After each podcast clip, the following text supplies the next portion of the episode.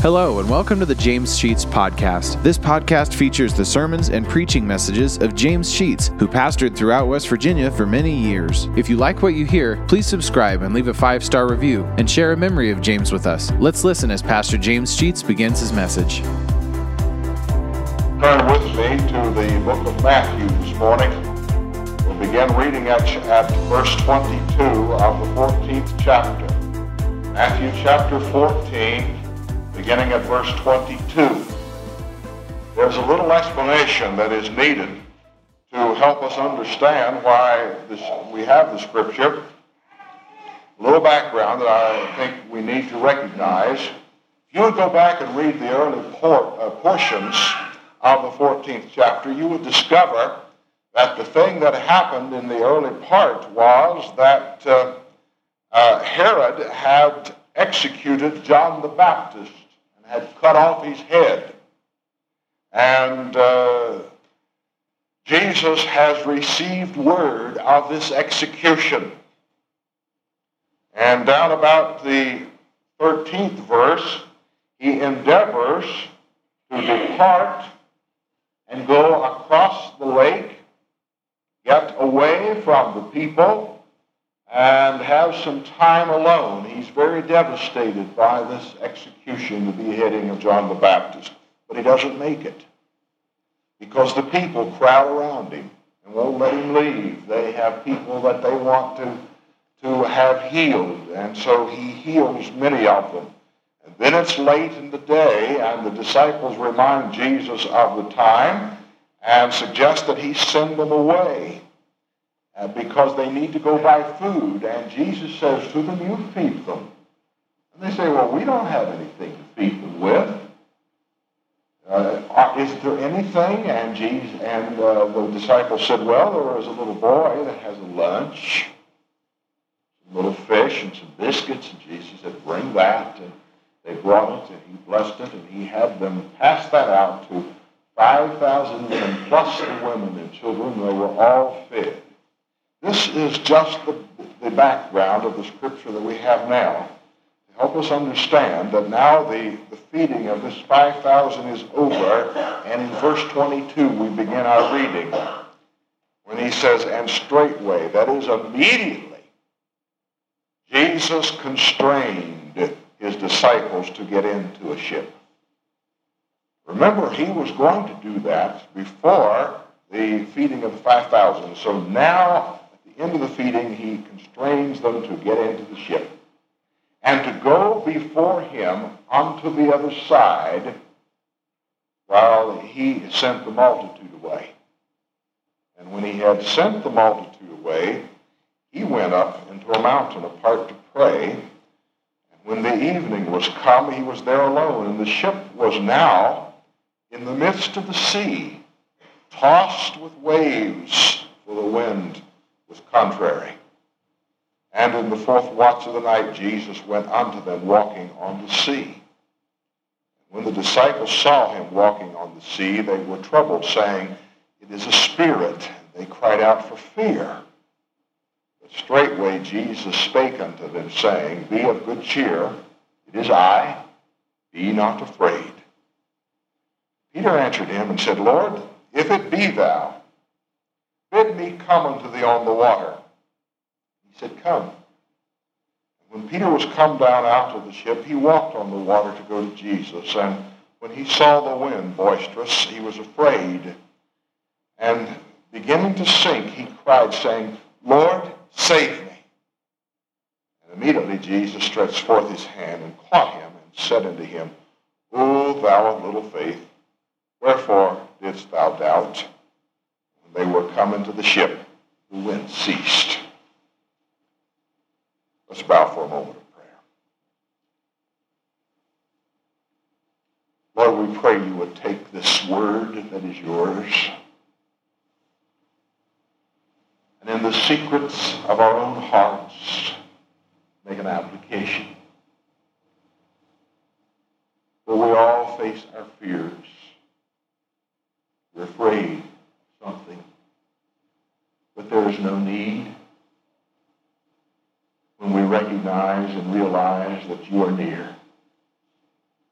soothe the fears that might be present this morning in our hearts. Cause a calm to fall upon our souls. We pray in Christ's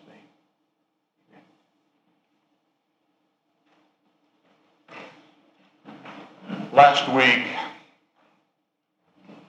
in Logan County, a number of ministers received a letter from someone. No one seems at this point to know from whom, directing that they stop preaching about the blood of Christ or face possible death. The uh, police are investigating and trying to get fingerprints and doing all those things. One of the ministers the church has found necessary to give him armed guard. Where this is going and what is going to happen, I don't know, but I was uh, writing on my job with a, an outstanding Christian man who's a member of the Church of God. He and I are good friends and work together a good bit. And, and uh, I asked him what he knew about it, and he was revealing what information he had. But he asked me a question First of all, he asked me, did I get a letter? I said, no, I haven't gotten one. I don't know if that's good or bad at this point. I don't know if anybody in Boone County has received any.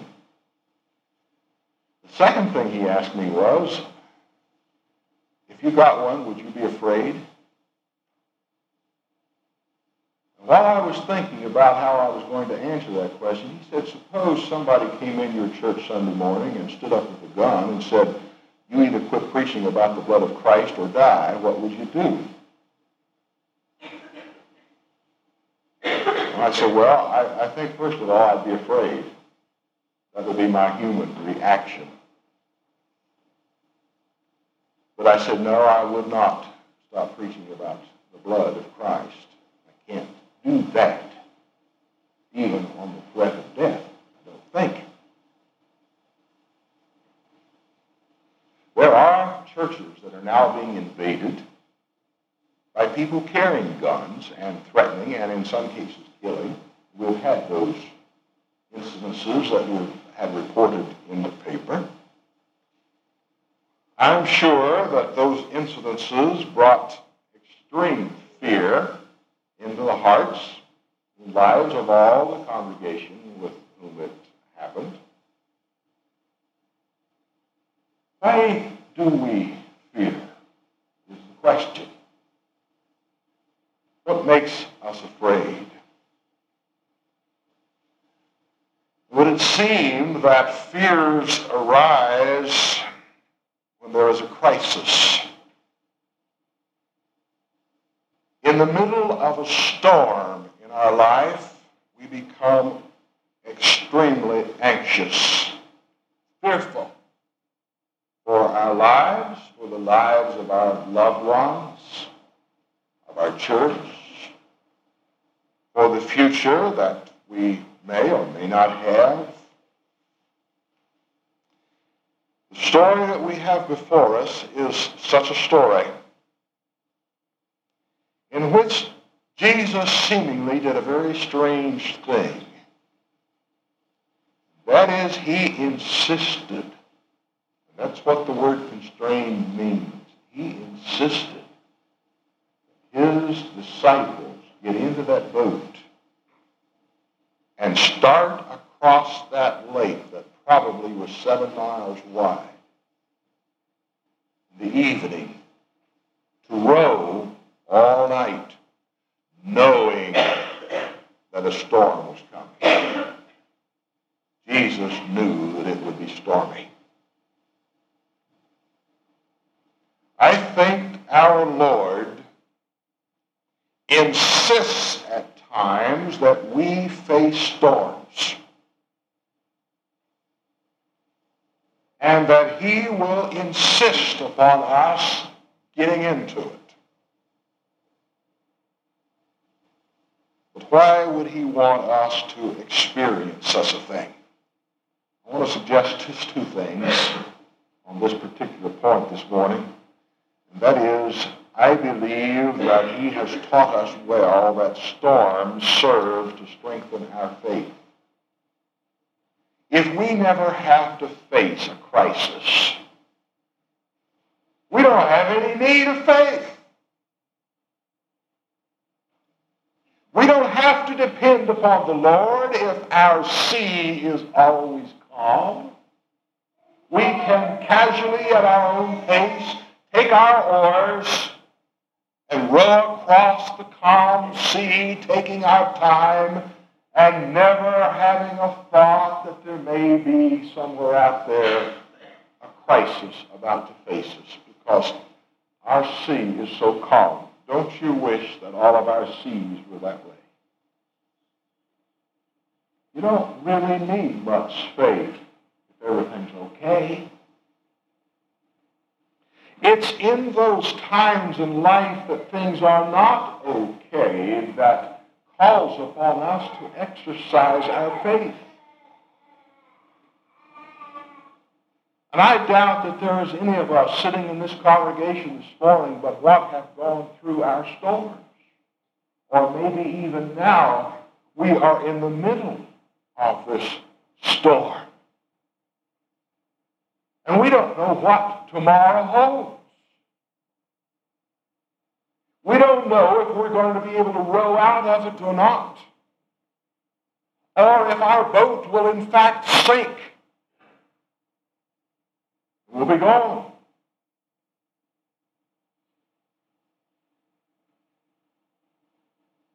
I think the Lord needs to bring storms sometimes into our life to require us to depend on Him, to exercise some faith. Here they are, in the middle of the lake, late at night. The storm comes up. The last time they experienced this type of thing, they were rowing. The storm came up, but Jesus was on board, but he was down in the hold of the ship asleep. They had to go wake him up. And they said to him on that occasion, Master, the tempest is raging. The billows are drawing nigh. Carest thou not that we perish? Winds, the waves, they obey your voice. Jesus, awakened out of his sleep, came up on deck and said to the storm, Peace, be still. It was calm. But he's not now with them. Put them in the ship and sent them off on their own, and he, they don't know where he is. He said, I'm going to stay behind and dismiss the crowd. And then the scripture says that after he dismissed the crowd, he went up into the mountain and he was praying. He's praying way over there, and the disciples are way down here in the middle of a storm. And he's not present. And they can't wake him up now and say, Master, the tempest is raging. They're in the middle of the storm. This storm has got to serve God's purpose. To point out that in our lives, if we're going to get from point A to point B, way over here, he makes no guarantee that the area between the two points will be smooth sailing. But he does give us a guarantee. That guarantee is that he will never leave us nor forsake us. They hadn't learned that point yet. And I think maybe you and I have not learned that point as well as we ought to know it. Our scripture tells us in the 25th verse that he was not unaware of what was going on, but the scripture says that he went to them. It's interesting to read Mark's account of this same event in the sixth chapter of Mark and the 48th verse, Mark says that he came to them, but he would have passed on by.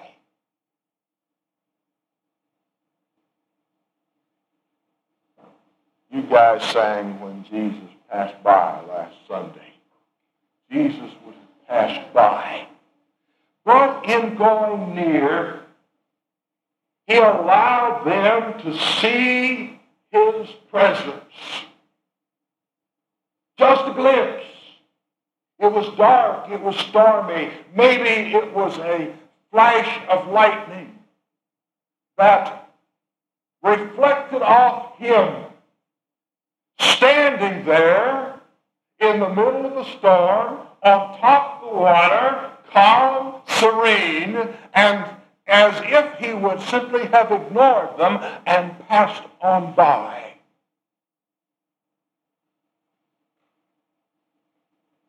Listen, when God's children are in a storm, he is close by.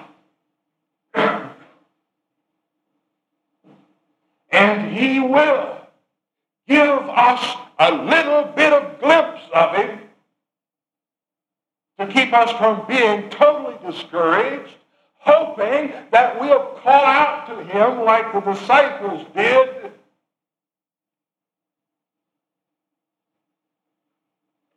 And ask for his help.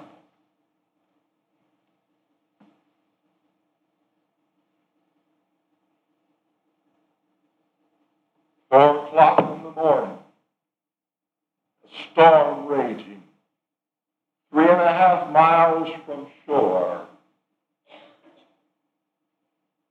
You can't get any worse than that on the little sea.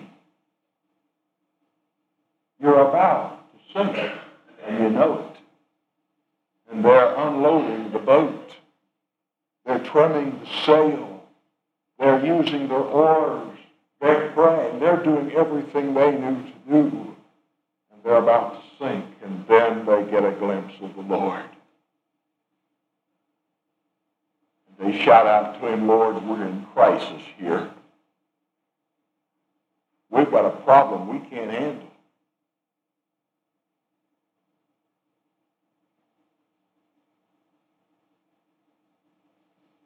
And that's why we ought to be crying. But do you know that many people, when they get in a crisis, become self-centered and look inward instead of looking upward. One of the things that has amazed me in all of my ministry, and I have seen it happen over and over again, people in crisis forsake the church. If there is any place we ought to be in times of crisis, it's amongst God's people where we know that the Lord is bound to be present. We have our crises. Sometimes it's sickness. Sometimes we don't know if we're going to live or not, or if someone in our family will survive. Sometimes it's family strife. We don't know if our family's going to hold together. Dad goes one way and mom goes the other, and the kids are caught in between. Or there's a crisis between the children and mom or the children and dad. Things aren't what they ought to be. Or maybe it's a financial crunch. There's just not enough money to meet the needs. Jobs are scarce. Can't find one. Put your crisis in the picture.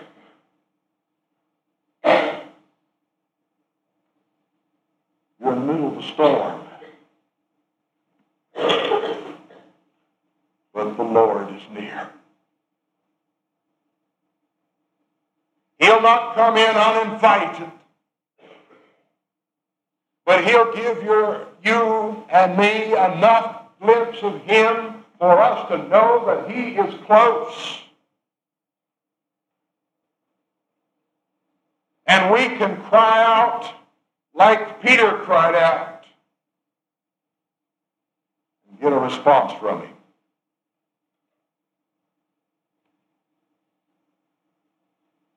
Now, Peter's got to get himself under control somehow. He's beside himself with fear. He's got to calm down.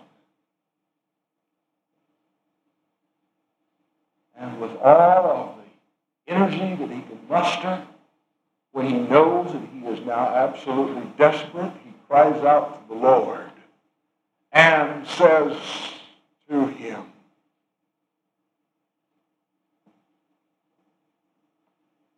We need your help. And the Lord says, Be of good cheer. Another way of saying that is, Be encouraged. Don't be afraid. Be of good cheer. It is I. Be not afraid. Just when I need him, Jesus is near. Just when I falter, just when I fear, just when I need him most. Jesus is near to comfort and cheer just when I need him most. Back during the Second World War, the story is told of a group of English soldiers that had taken a terrible beating in battle, and many of them had died, and they had been sent back to the to the back to rest up and regroup. And as their leader brought them back to the front, they were very discouraged. They knew that they were going back to face death. Not a one of them had any expectation of ever returning from this battle. Discouraged. But they went by a bombed out German church that had in the front of the pulpit an image of Christ. We don't believe in that type of thing as being opposed to the scriptures, but I want you to notice something about the story. And the platoon leader in the front looked over to his right. He looked in through the burned out front door of the church, and he could see the Christ image there in front. He gave instructions to his platoon. His instructions were, eyes right. And they all marched and looked. And out of that look came encouragement. They went back into battle under the encouragement that comes from Christ himself. Very similar to what Peter did and John and the others when they looked out and there stood the very person of Christ on the water. And it gave them encouragement. You are discouraged. I am discouraged. We need not be, for we don't only see just a, a man-made image of the Christ. We see the real Christ standing in the midst of our crisis, waiting for us to bid him come. And the only reason we don't have his support as much as we want is because we have not asked him to come.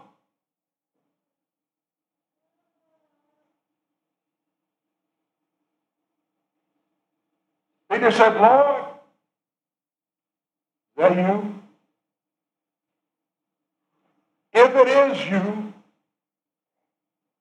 invite me to walk to you on the water.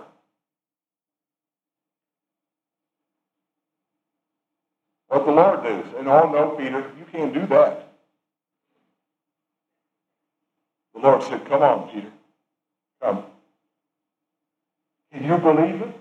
Peter got down out of that boat and started walking across the water in that storm toward Jesus standing there. Can you walk on water? I don't want to suggest to you every one of us can walk on water. I'm not going to talk about the physical water of the sea that Peter walked upon, but I'm going to talk about that water, that sea of sickness, that sea of loneliness, that sea of sorrow, that sea of pain that you find yourself in, that sea of heartache.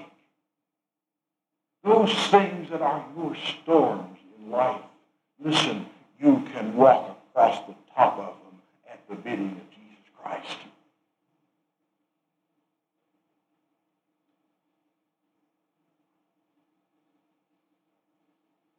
Peter said, Oh my, what am I doing out here?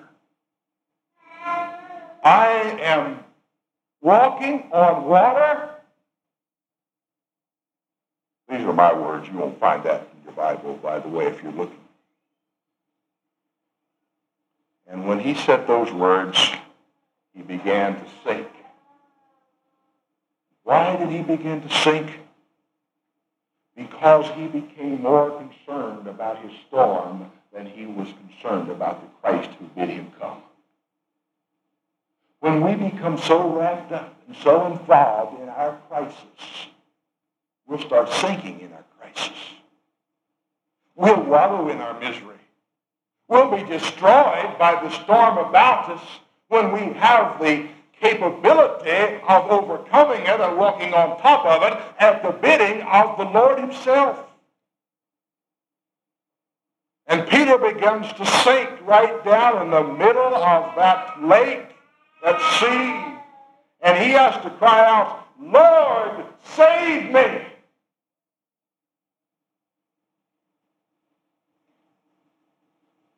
And the Lord said, now, now. You don't have enough faith to walk it. You just sink. Is that what he said? No. Peter's little faith would not keep him walking. But the mighty arm of Jesus reached down and grabbed Peter and picked him up. And took him back over to the ship.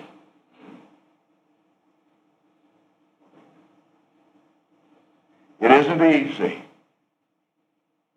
to be faithful, to depend upon the Lord when we're surrounded with storms. Nobody has ever said that it is.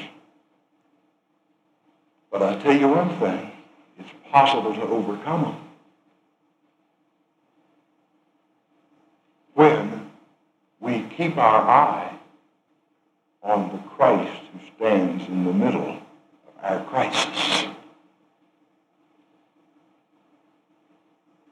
And upon invitation, we'll put that hand of his down, take a hold of us, and pick us right up out of our crisis. Didn't say that he'd overcome all of our problems, but we would have what we want out of every crisis. He said that his grace was sufficient enough to see us through. Is the wind blowing in your life this morning? Do you feel like you're about to drown in your own problems? They're about to overcome you? You just don't think you can stand it any longer? You're about to sink with Peter? The Lord said, be of good cheer. Don't be afraid. Cry out. and He will reach down and pick you up. Jesus said, and well, verse 31 says that Jesus immediately immediately upon Peter's call for help, reached down, stretched forth his hand, caught him, and asked Peter a very important question. He said, why did you doubt? Why did you doubt? The only way we're going to sink is if we doubt. That's all will not sink unless we doubt.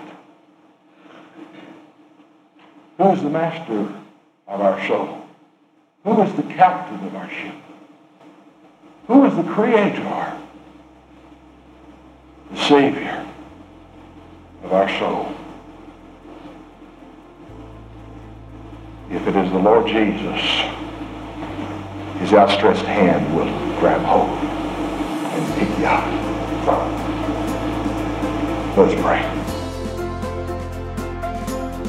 Thank you for listening to today's message. If you like what you hear, hit the subscribe button. You'll receive automatic notifications and downloads when a new message is added to the podcast. Also, please leave a five star review and take the opportunity to share stories, memories, and appreciation for James Sheets and how God used him to impact your life. If you'd like to know why and how this podcast got started, check out our first episode. Lastly, if you want to donate to help offset the cost of operating this podcast, you'll find a link to our PayPal account in the podcast description and email us at james.com sheets.podcast at gmail.com. Thank you for listening, and remember to trust in God for today and for all of your tomorrows.